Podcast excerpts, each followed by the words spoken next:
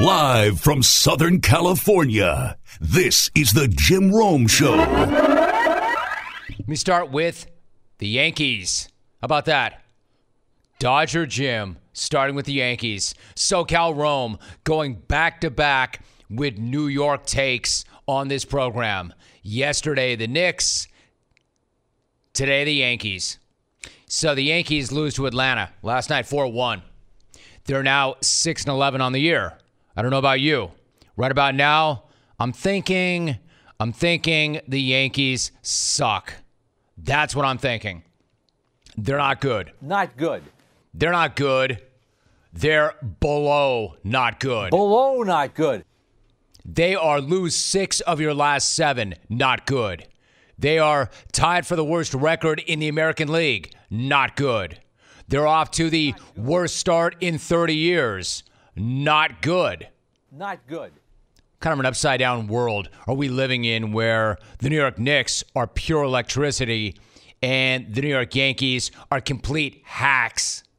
Again, these are the New York Yankees we're talking about. The Bronx Bombers, the guys in pinstripes, and they are garbage, garbage. right now.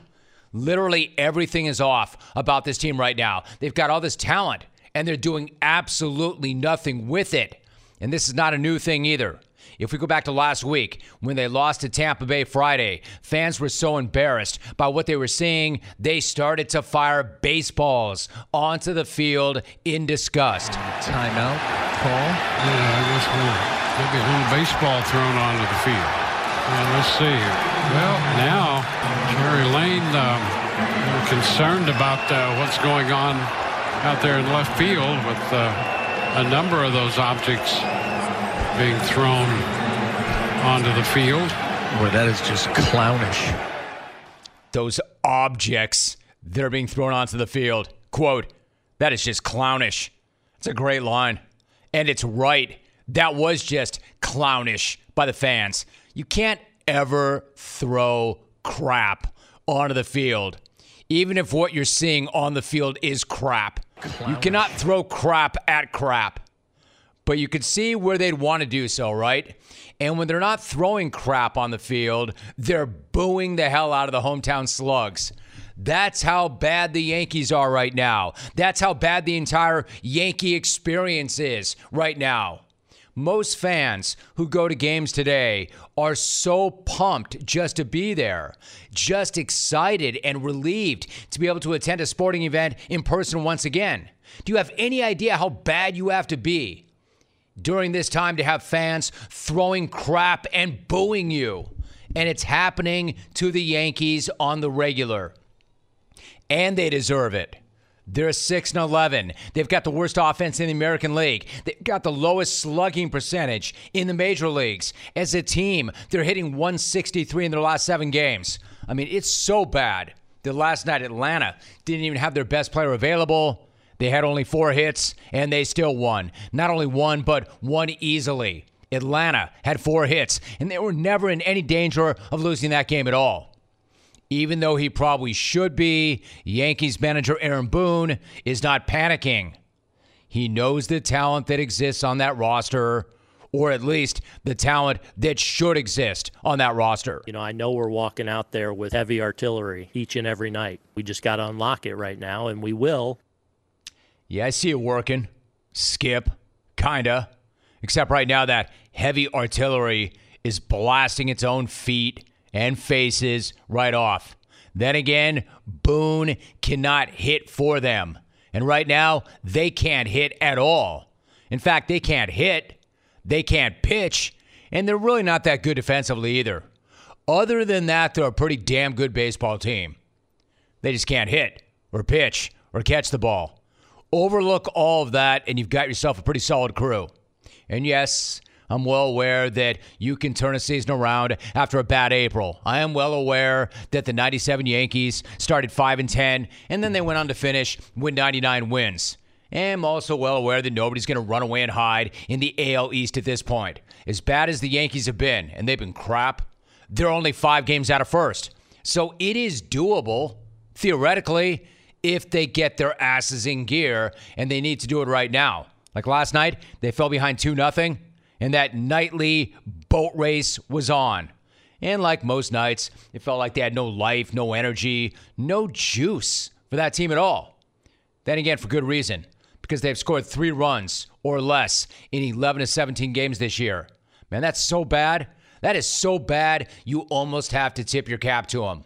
What happened to these so called savages in the box? Remember this rant from Aaron Boone back in the day? Get out, Aaron!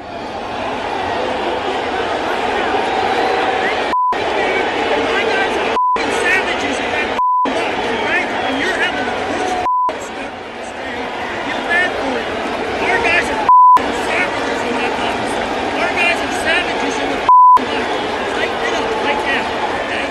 Tighten this up. Remember that. Remember that. When they were bleeping savages. My guys are savages in that box. Yeah, that was that was then, this is now. Then they were savages. Now they're just slugs, stiffs. And when they're getting out of the box, it's not like they're tearing down the baseline either. You check out Gleyber Torres with that check swing tapper in front of the plate last night. He jogged to first. Yeah, I know, I know. 999 times out of 1,000, that's an out. But when you're that bad, especially, maybe you run out every single contact. That's taught to you from the moment they put a bat in your hands. Failing to do that is letting the game down. It's letting your team down. And if there's a certain red ass reliever in your dugout, it could get you strangled. You know, like Jonathan Papelbon deciding to take the law in Bryce Harper's throat into his own hands back in the day. And Bryce Harper will hit it in the air to left. Jeff Francoeur, after switching over, makes that catch. There is something going on in the dugout. See Papelbon saying run the ball out. And Bryce saying you got to be kidding me. And then Papelbon went right after Harper. It's getting ugly, folks. There's no other way to put it. I mean, you could read his lips. He told him you got to run that ball out. And Bryce Harper said, are you kidding me? That's not good. Unbelievable. And turmoil in the dugout. That stuff happens throughout the course of the season, but With Bryce Harper Not often evidently enough. nose to nose with Jonathan Papelbon. Quote, that stuff happens over the course of a season. Not often enough. I love, oh, it's getting ugly in here. No, it's getting awesome in here.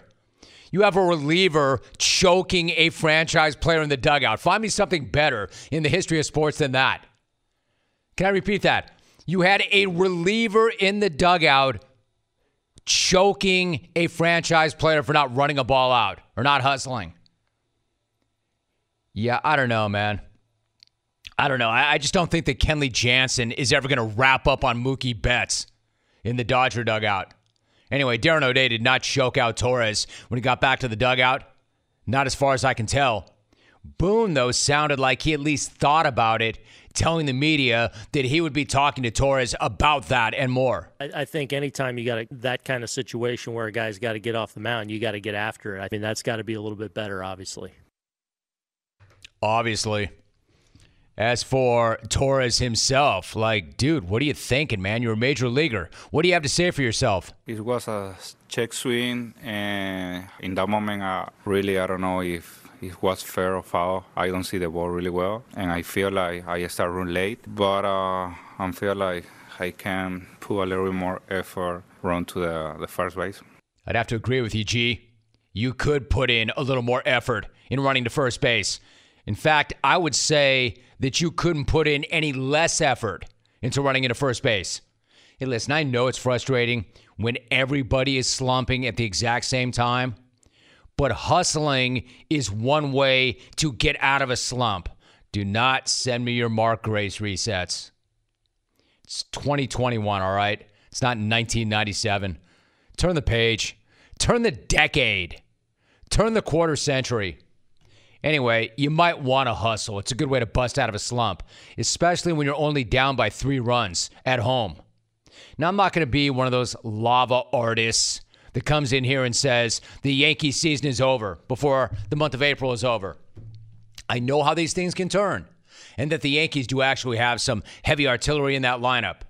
The group that was in the top four in runs scored each of the last four years did not just forget how to hit. I know this, but they are gripping hard, and they're turning their bats into sawdust right now. And if they're going to turn this thing around this year, they better do it soon because while it is a long season, it can get pretty late pretty early if you're sucking the way they're sucking right now. The only thing keeping me from burying these dudes right now is that I did try to do it back in the day, and no less an authority than Yankees superfan Adam Sandler came on this show and he jumped my bleep for doing so. Man, the Yankees, uh, what do you think about that, Tim? They're dead.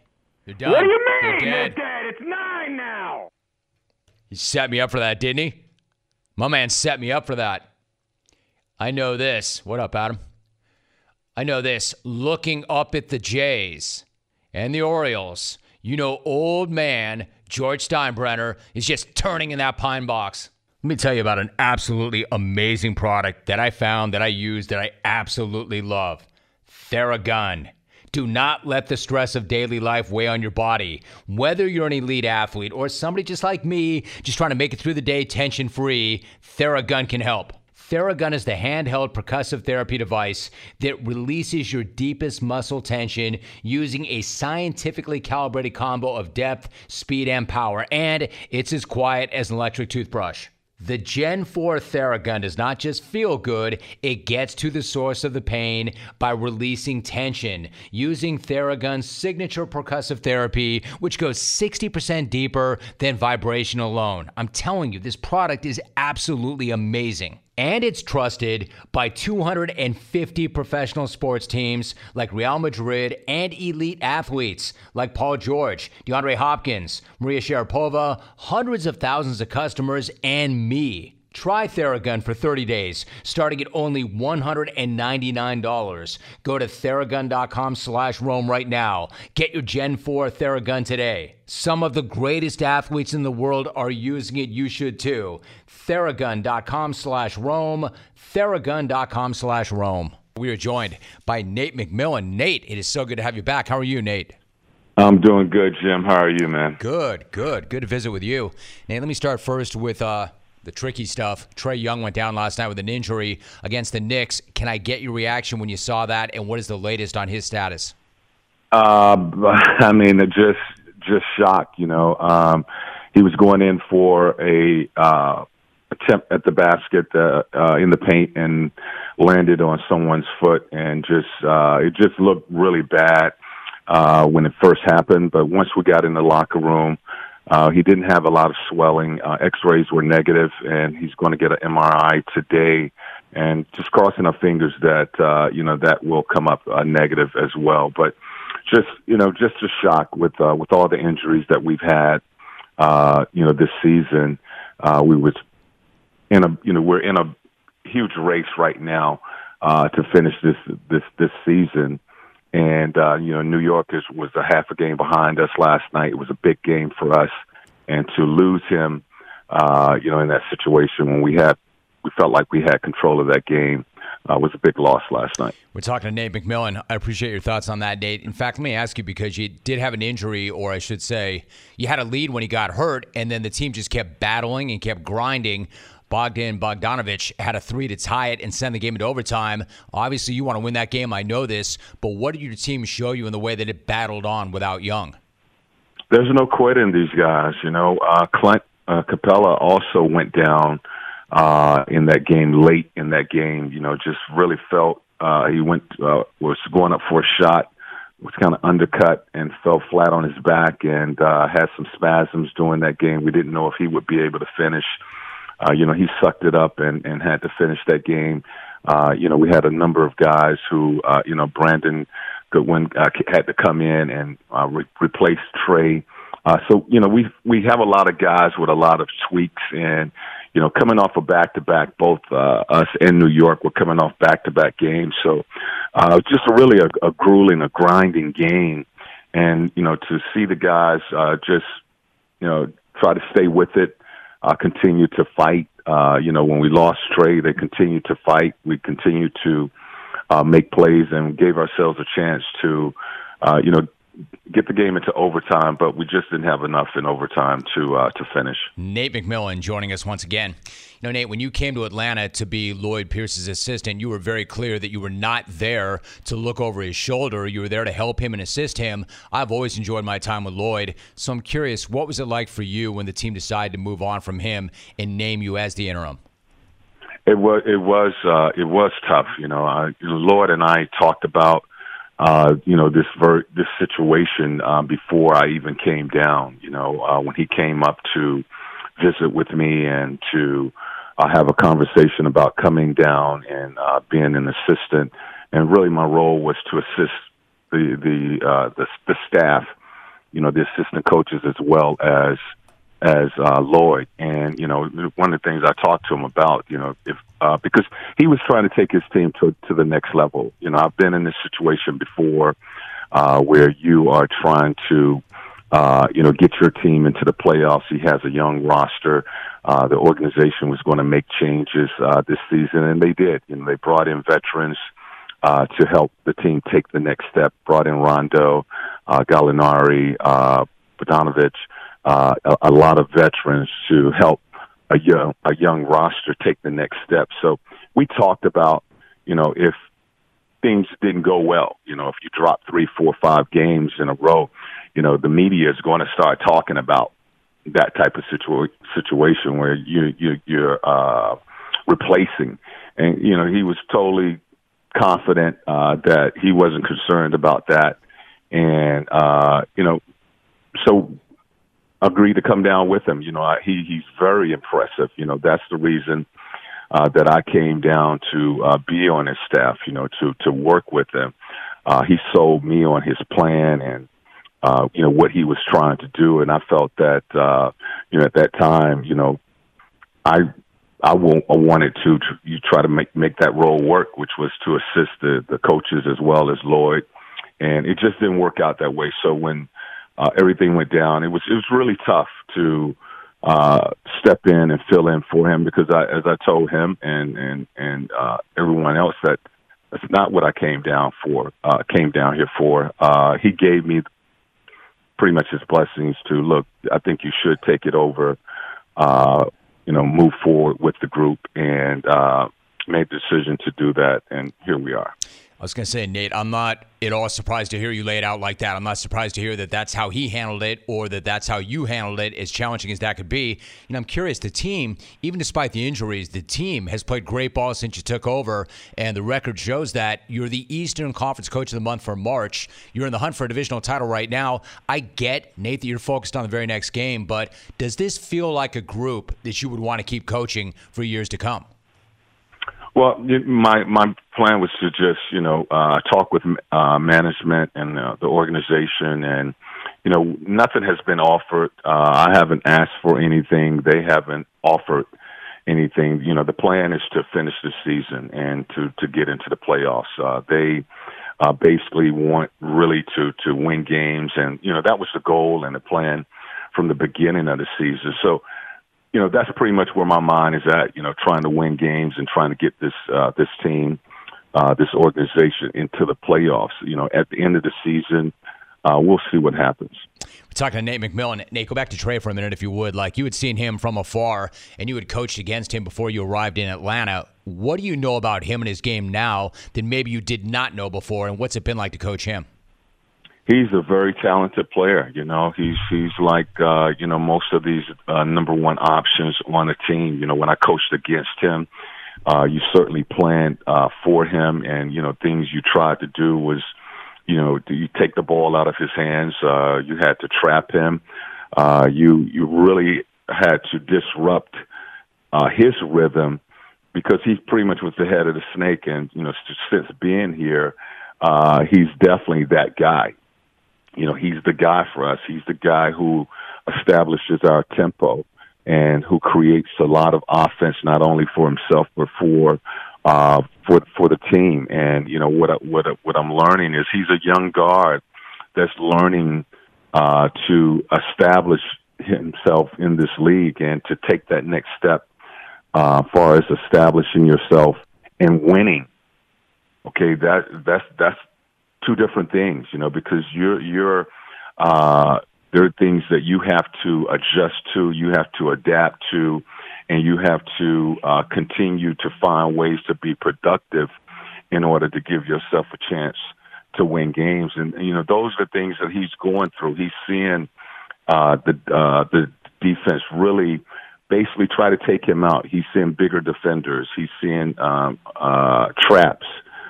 He has seen many times boxing one uh, defenses. So all of those things he's seeing a lot. I think a lot for the first time. Uh, he has to still find ways to be productive and win ball games, and uh, you know, late in the game, managing uh, that fourth quarter uh, and, and and putting your team in a position to win games. Those are things that uh, uh, he's going through. I've seen some growth. He has to continue to grow in that area. Nate McMillan joining us. And Nate, one last thought. You know, when you talk about how this is all part of his maturity, his growth, his evolution, go back to when you were a young coach. For instance, when you took over in Seattle, you received letters from Lenny Wilkens and Mike Fratello, two of my favorite guys. I used to love talking to both of them. They told you, be yourself and coach yeah. what you know. What did it mean at that time for you to hear from those two legends? And why is that simple message so critical? Well, it, it, it's the same thing that I, you know, those were the words that I gave, uh, you know, to Lloyd. Um, you know, you, you got to be yourself, and you got to coach what you know. You know, I'll come down and, and certainly uh, try to help you, but your team will will uh, figure that out. You know, if you're trying to be someone else or do some do something or teach something that you don't know, uh, that your team will will figure that out, and it, they they they won't buy into it. They won't buy into what you are trying to uh, create. You know, so that was something that uh, I got from Coach uh, Fratello and Lenny Wilkens, and that's what I've done. You know, I've basically tried to take from really all the coaches that I played for. You know, even you know you can go as far back as my high school coaches and junior college coaches and Coach Valvano and my NBA coaches and uh, basically, I've, I think I've taken a little bit from all of those guys, and, and even guys that I've worked with, uh, you know, during my time, uh, my assistant coaches, and uh, you know, coaching with the Olympic team, Coach K and Coach Boeheim and Mike D'Antoni, and you just created create a system that I believe in, and and and and teach the things that I know uh, on both ends of the floor. Uh, it works for me. Uh, you know, trying to go out and, and, and do some things. And I've worked with some great coaches, uh, Coach Karl, and uh, as I mentioned, Coach K, and uh, I mean, just a number of, of, of great coaches. Trying to be those guys can't do it. You know, I, I think you have to be yourself.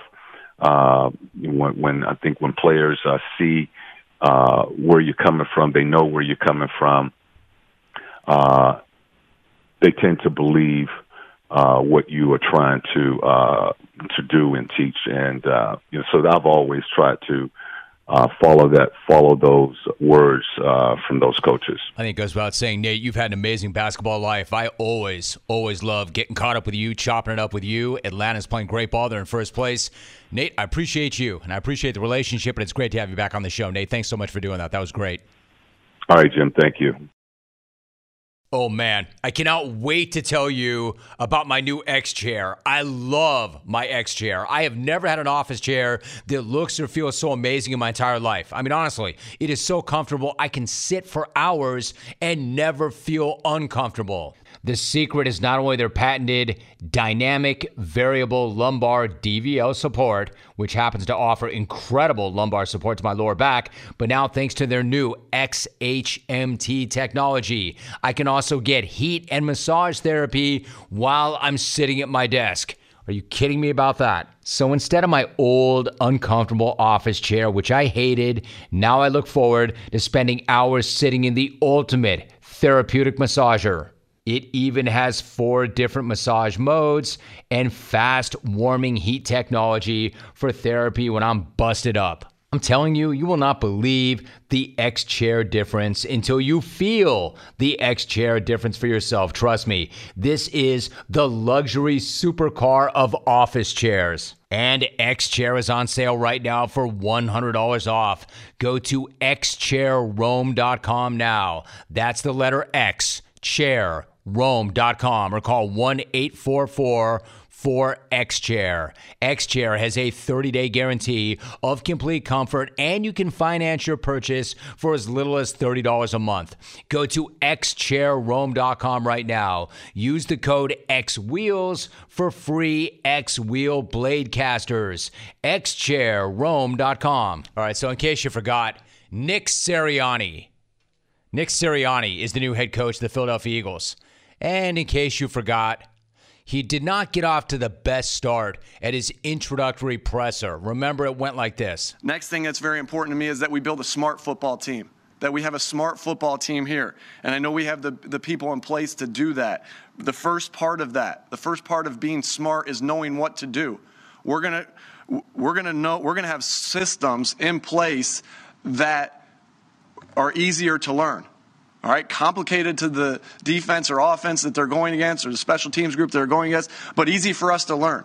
Because when we can put that, because we when we can learn our system and we can get good at our system, then our talent can take over. Less thinking equals talent take over, but we need to have systems in place, and we will have systems in place to do so. Like to call that coach speak would be an insult to coaches. To call that a word salad would be an insult to both words and salad. That was like 40 seconds of pure, unadulterated, uncut gibberish. In fact, gibberish probably isn't even the word. What's the word I'm looking for? What's the word I'm looking for?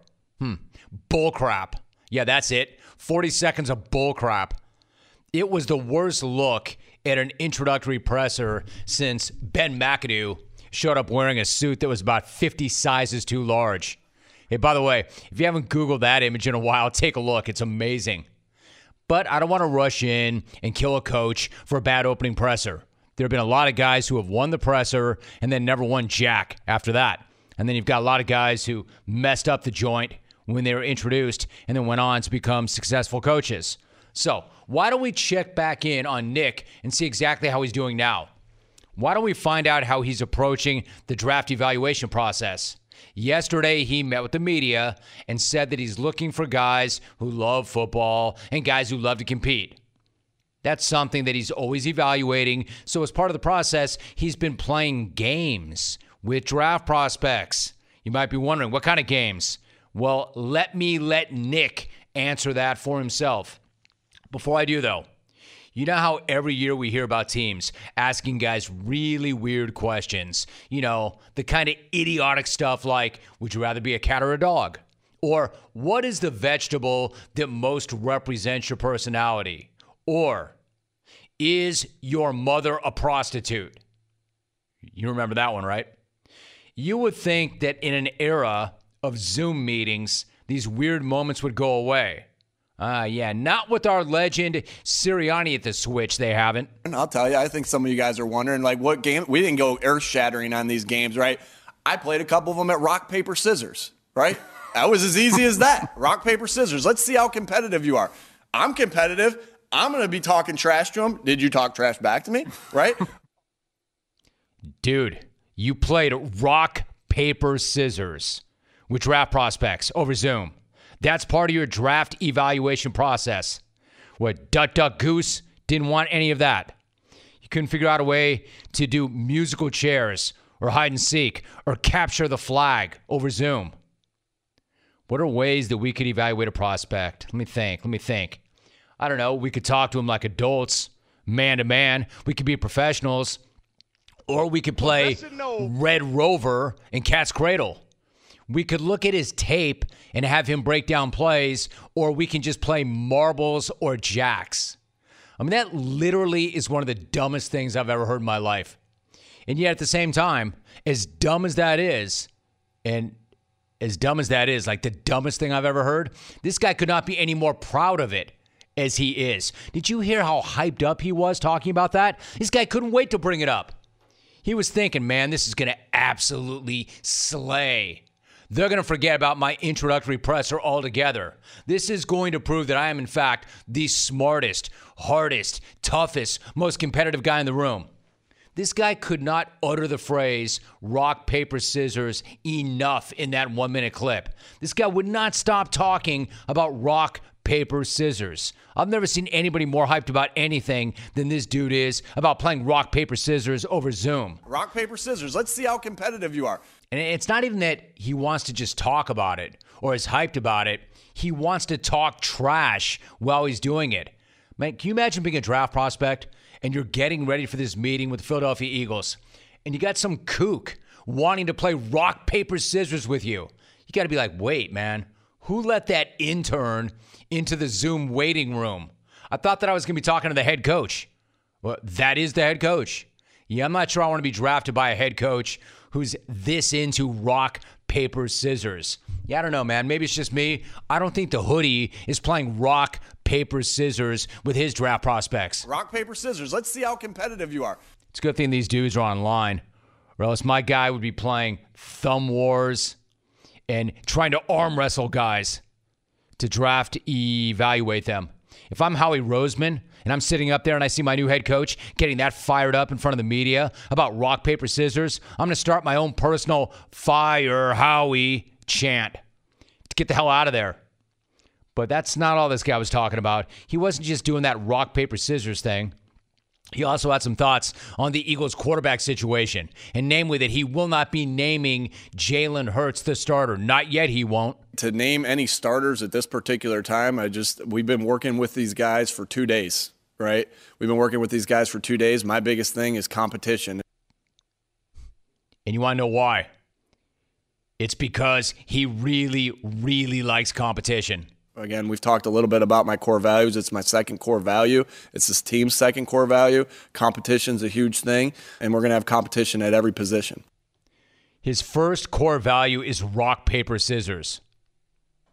His second core value is Red Rover, Red Rover. Can Jalen come over? Rock, paper, scissors. Let's see how competitive you are.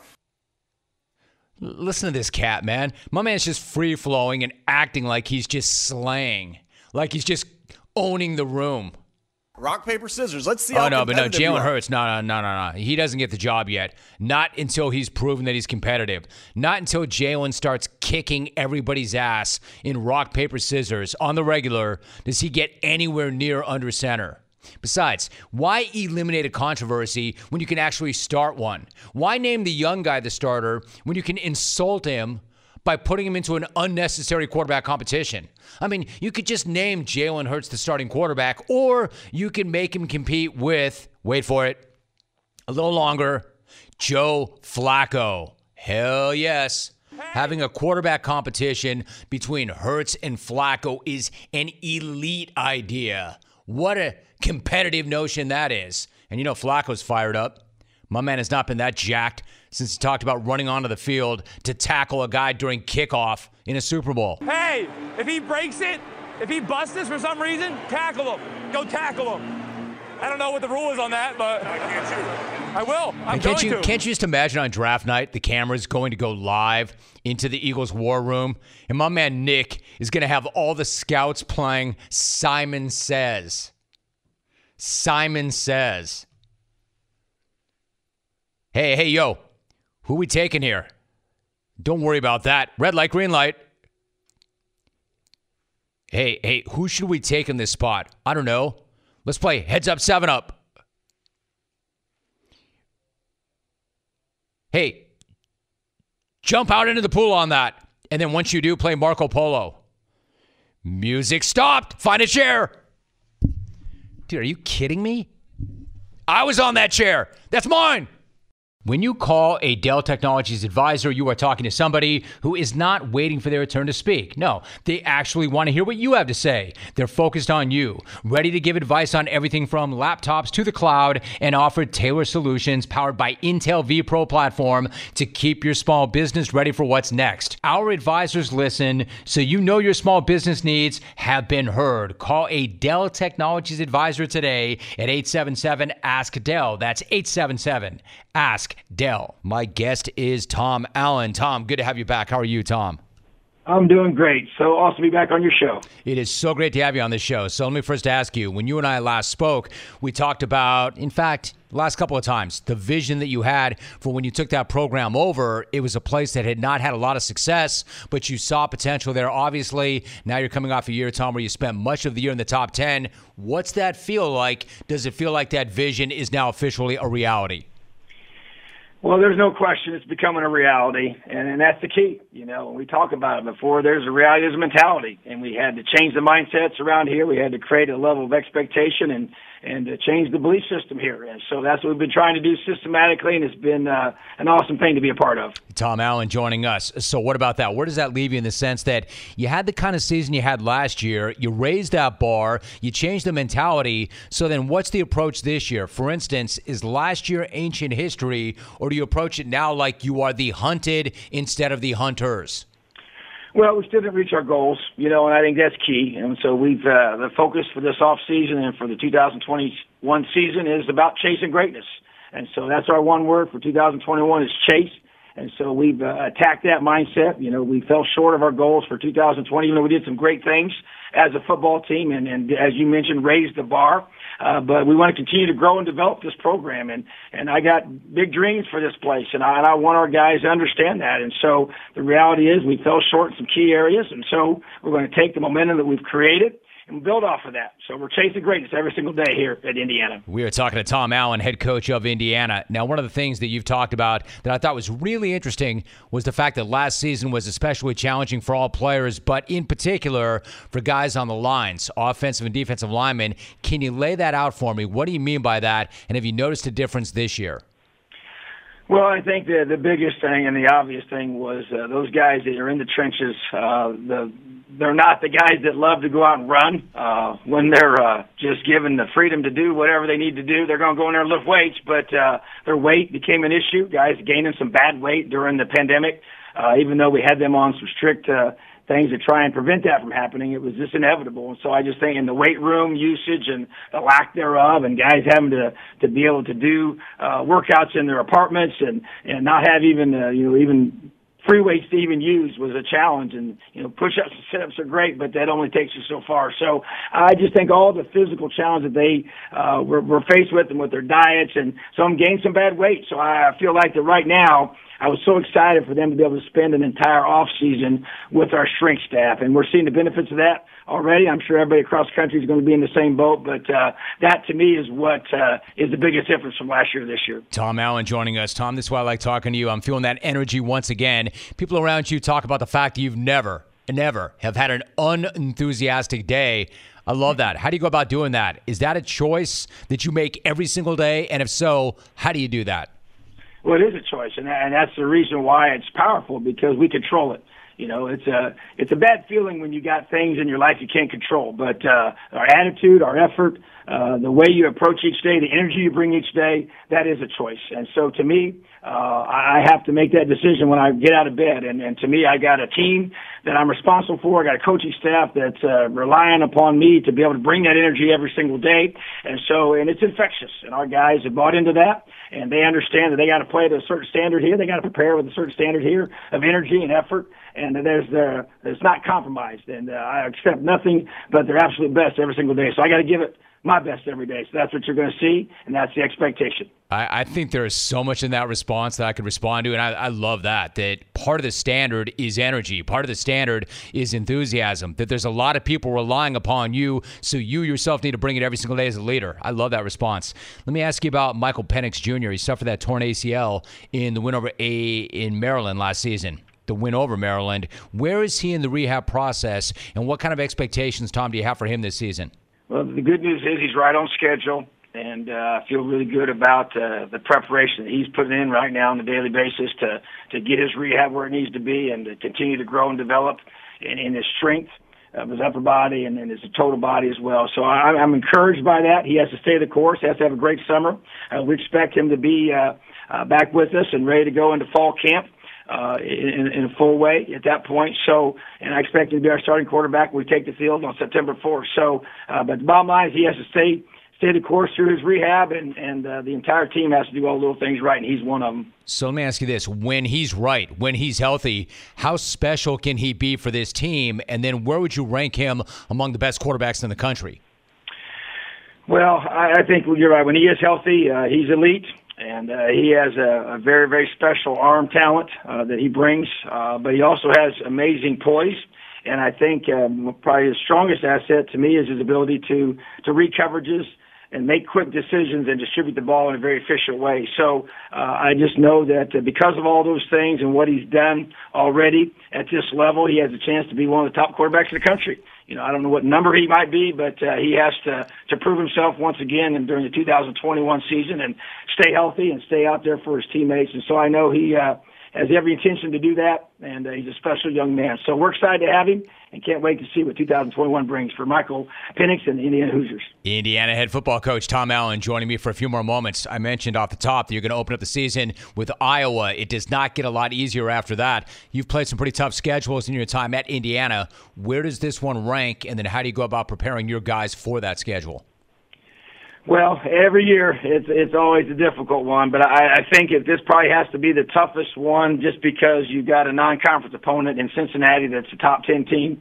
Uh, we haven't had a non-conference team ranked this high uh, before, and uh, very very uh, good football team. Coach Fickell there's done a tremendous job building that program. So yeah, you're always going to have tough schedule within conference, and we go across division and open, as you mentioned, at Iowa, which is a very, very difficult place to play. And so uh, you mix that in with uh, the typical Big Ten East opponents that we always have. So, but you know what? We, we just uh, we embrace that. We're excited about the challenge. If you want to be the best, you got to go beat the best, and so that's where we're at, and that's uh, that's life in the Big Ten East. So let me finally ask you something. You told the Athletic quote: "I never ask my players how you feeling. I ask how you thinking." Right. What is the thinking behind that? Why is that an important distinction? Well, because the way we feel can deceive us and it can lie to us. And uh, we start listening to those things and we start reacting to how we feel. Uh, we're going to make a lot of bad decisions. It's how you think. It's, it's something you can completely control. And so to me, you know, we control our mindset and we control the way we attack every single day. And we're not going to allow uh, the circumstances of the day to affect the way we uh, attack the day. And so to me, it's, it's once again, it's about a choice that you make. And so uh, I understand what that means. And so uh, you want to verbalize it. So therefore, I want to make sure I do a great job of making sure our guys are thinking a certain way every single day, and they're chasing after greatness like a, a, a roaring lion is chasing after its prey. That's the way I want us to be chasing after the Big Ten championship here at Indiana. You're speaking my language. All right, finally, Tom, if you are what you eat, I've got to know. There is stories about you know, you going on recruiting trips to certain areas, maybe down south. The story goes that you're not necessarily a fan of spicy food. Grant Hurd has this great story about how you were once given a big bowl of spicy gumbo, and it kept getting worse with each progressive bite. What happened that day at that meal?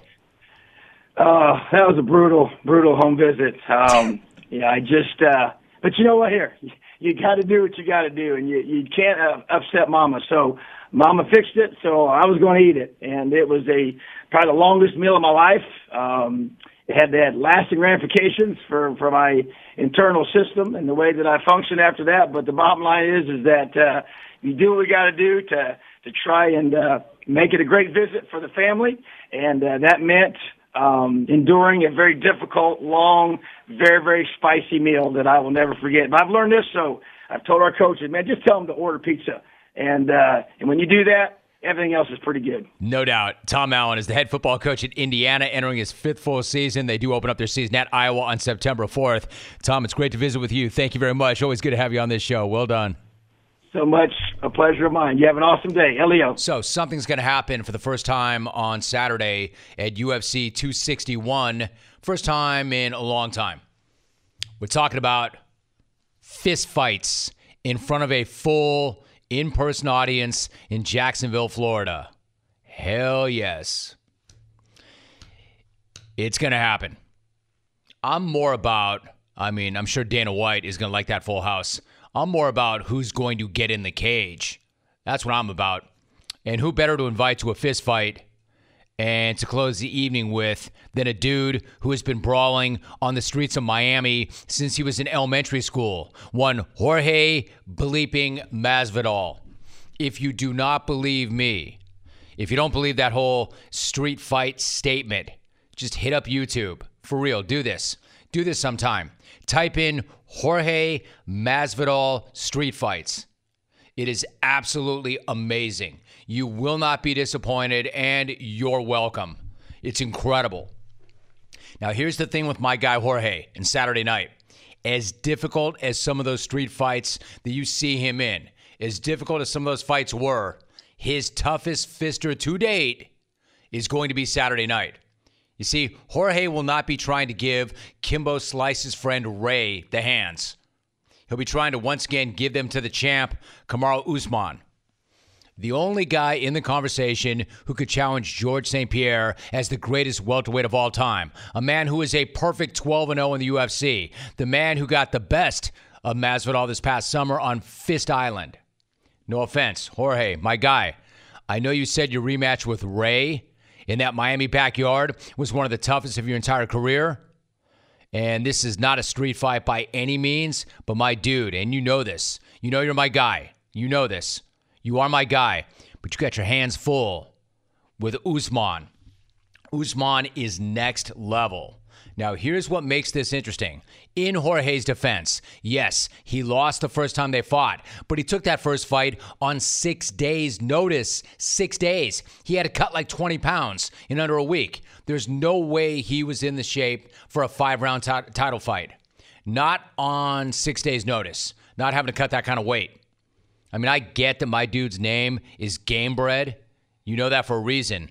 You know that he's always willing to apply violence and rattle another man's brain cage anytime, anywhere, in the street, or otherwise.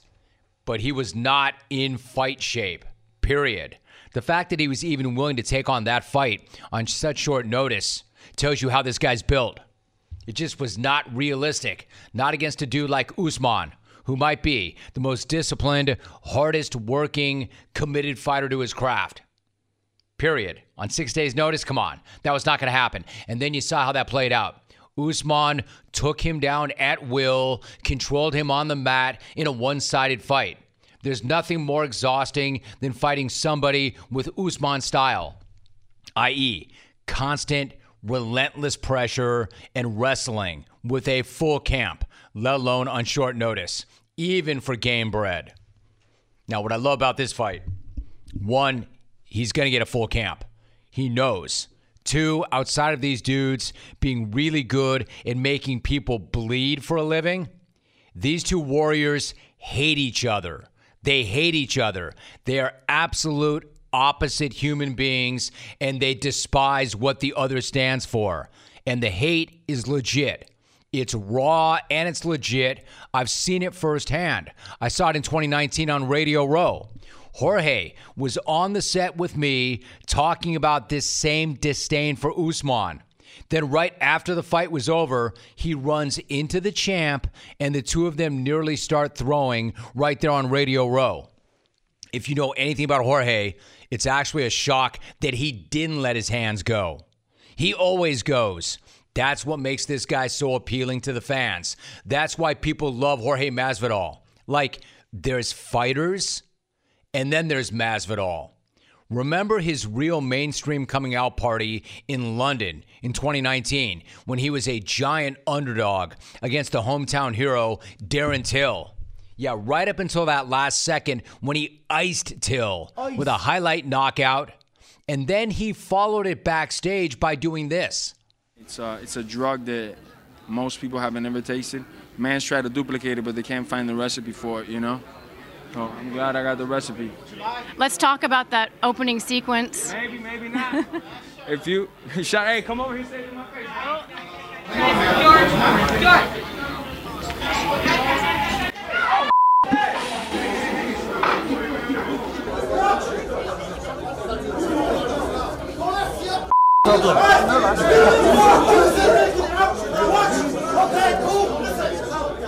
One of the most amazing things I've ever seen. You didn't see that right there because that was audio and not video. It was one of the most amazing things that I've ever seen.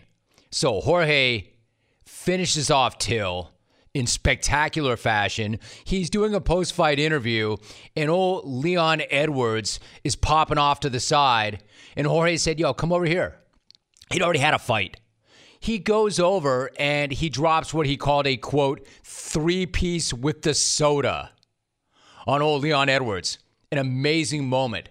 Michael Bisping's live reaction to it as an analyst, a fellow fighter, is off the charts. Uh, I mean, one of my favorite things ever. Not only did I love it, but the fans loved it. And then, so now the Jorge Masvidal legend is growing, right? Knocks out a guy, then gives another guy a three piece and a soda. And then you know what happened next, right? Next time out, he becomes a superstar in a matter of seconds. Ben Askren, I'm sorry ahead of time, but I got to roll this. These guys just flapping gums at each other any chance they get. The fight clock is brought to you by Modelo.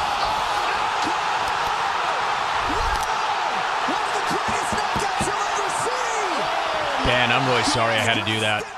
You're still a great dude. They didn't even get out. This fight clock is brought to you by before my man is asleep. He is out cold. Ben, I'm sorry I had to do that, but I'm trying to tell a story here. I'm trying to get ready for a fight, Ben. You understand, right? I got knocked out by Jake Paul. It's embarrassing.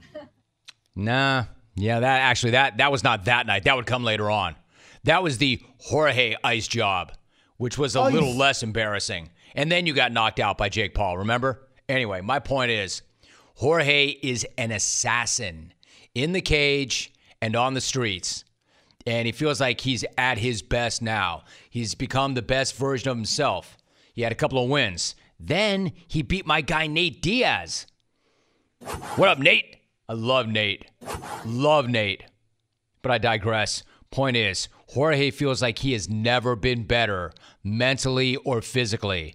Question then is, does Jorge's best beat Usman's best? Because we know we're going to get Usman's best.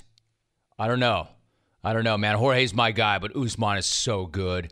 He is so, so good and so motivated and so focused, and he wants to rip Jorge's soul. He is Bruce Feldman. Bruce, good to have you on. How are you, Bruce?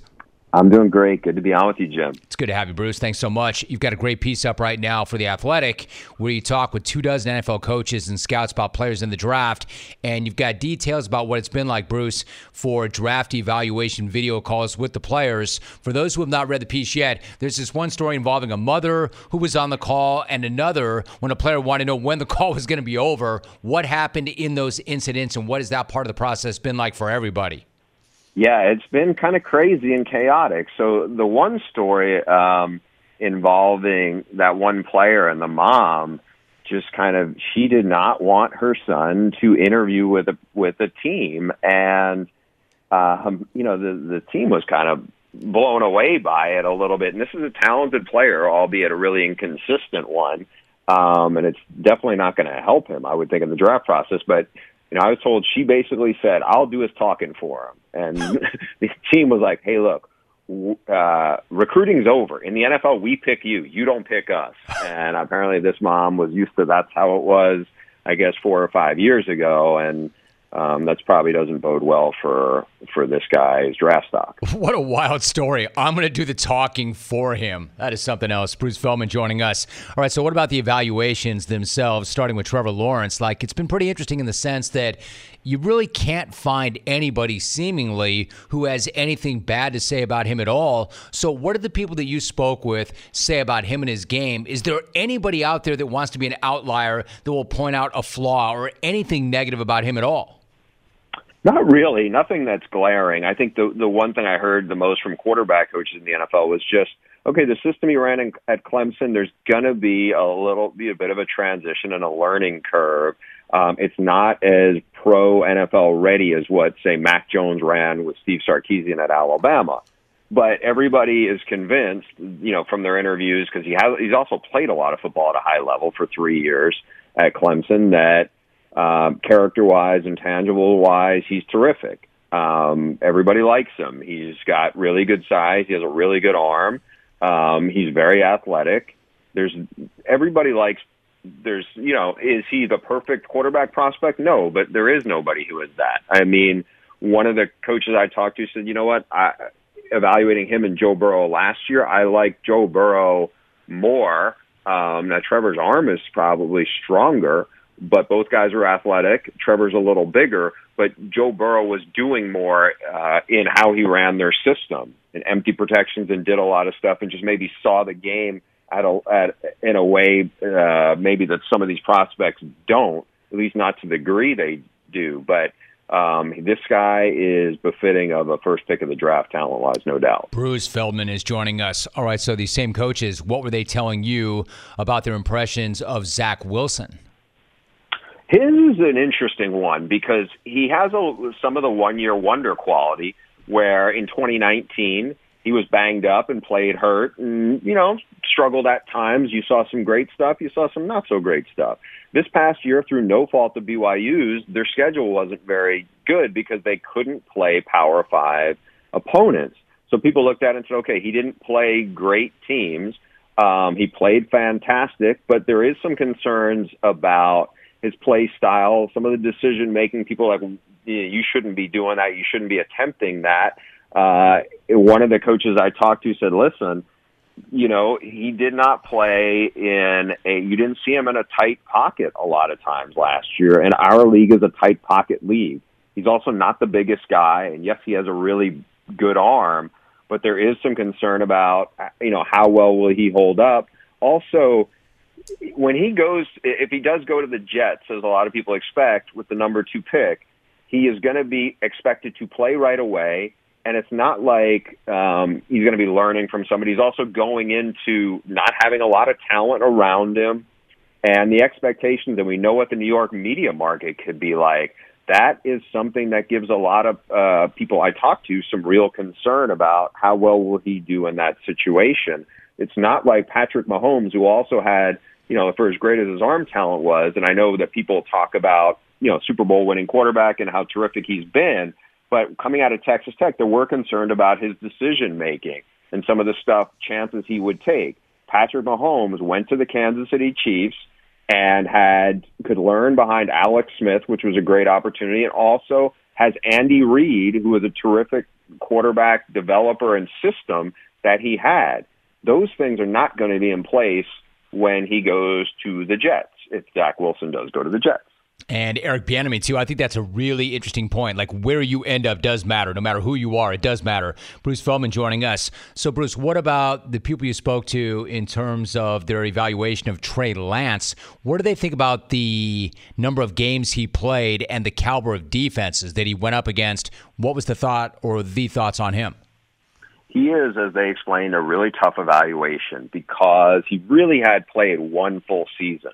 And it's not like they threw it 50 times a game. It's a very pro style play action pass under center. There's a lot of good things there. It's just a smaller sample size. The competition level was also a concern. You know, he he goes up against the defense and he makes somebody miss and gets a first down. That's not like do, making a d- defender in the SEC miss. And it's just the the competition was not the same. Not to say that they do not really like what they see and aren't intrigued the things that are kind of eye popping for them is he has a ton of juice in his arm. He is he probably has the strongest arm in this quarterback group. People said his maturity A plus, football IQ A plus. There is a little bit of concern um, just about how quickly will he be ready because his mechanics a little bit. There's some stuff that they say that he needs to clean up. There's some inconsistency there in his mechanics. But in terms of the intangibles, people love the intangibles. Everything that has come out of North Dakota State about him has been glowing. Um, it's just, you know, he's still really young, but um, there's a lot, a lot to like there. We're talking to Bruce Feldman. He's got a great piece up on the Athletic right now about the draft. Bruce, before you go, what about Mac Jones? I mean, he went from being somebody that nobody really was thinking about or talking about after Tua left to being a possible top three pick overall. What do you make of that climb, and what did the quarterback coaches that you spoke with make of that climb? Well, from a system standpoint, Jim, they say he is the most ready because of what he did at Alabama, how he operated it. Um, you hear a lot of really glowing things about his accuracy, how quickly he processes it and and anticipates. Those are all really really good things.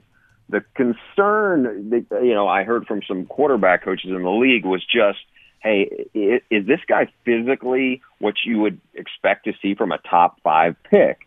Um, because one of the things that had come up was, you know, does he have the athleticism within the pocket to be able to get his feet right because he doesn't have that big arm, and so he's going to need to be right from a, from a base standpoint. He can't get away with doing some of the stuff that Zach Wilson or Trey Lance or you know Justin Fields or certainly Trevor Lawrence can do. Um, just some of those things, but uh, people I talk to in the league who've been in the league a long time said, you know what? If you look at these five guys and say, I got to win now and I got to get to eight and eight, they like him more than they like some of these other guys because they think he is more ready. The the the thing you hear a lot is he has a very high floor, but maybe his ceiling certainly isn't what Trey Lance's is or Zach Wilson's or really any of the other guys, at least how they interpret it. I mean, could he be a better version of Kirk Cousins? Absolutely. Is, is a better version of Kirk Cousins somebody going to pick with the third pick in the draft? I don't know. Um, so that's where it's going to be really interesting and see how, if he does go to the 49ers and how he would fit there. Bruce Feldman all over the upcoming NFL draft. Bruce, one more guy I want to ask you about DeVonta Smith. So dominant last year at Alabama. He made things look so easy at the same time as we know he's not the biggest guy ever. He played last year at 170. Reportedly, Bruce, he weighed in at 166 recently. How big of a concern is that for the coaches you spoke with? It's definitely a concern. Look, they love everything about him other than that. Great, great, unbelievable hand-eye coordination they talked about. You know, great body control, really, really smart and instinctive. But this is something one of the coaches had pointed out to me. It's the world we live in, man. Big guys beat up little guys. When you take a shot from the side from these monsters, that's when you get AC issues. That's when you get collarbone issues.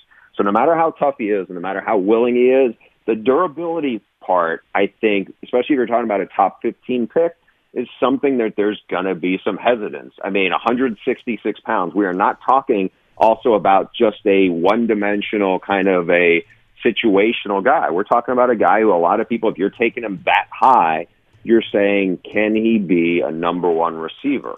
Um, there's a lot there, there. You know, on film, it's great. Everything you hear from Alabama is great. It's just the durability concerns of how long can he play this way at that size um, is something you hear some debate about. And that is such a good look at the upcoming NFL draft. He is a reporter for Fox Sports and FS1, a national college football insider for The Athletic. He is a New York Times bestselling author, and the latest book, of course, Flip the Script with Ed Orgeron, good friend of the program, Bruce Feldman. Bruce, well done as always. Thanks so much for doing that. Always a pleasure, Jim. Thank you for having me. Good night now.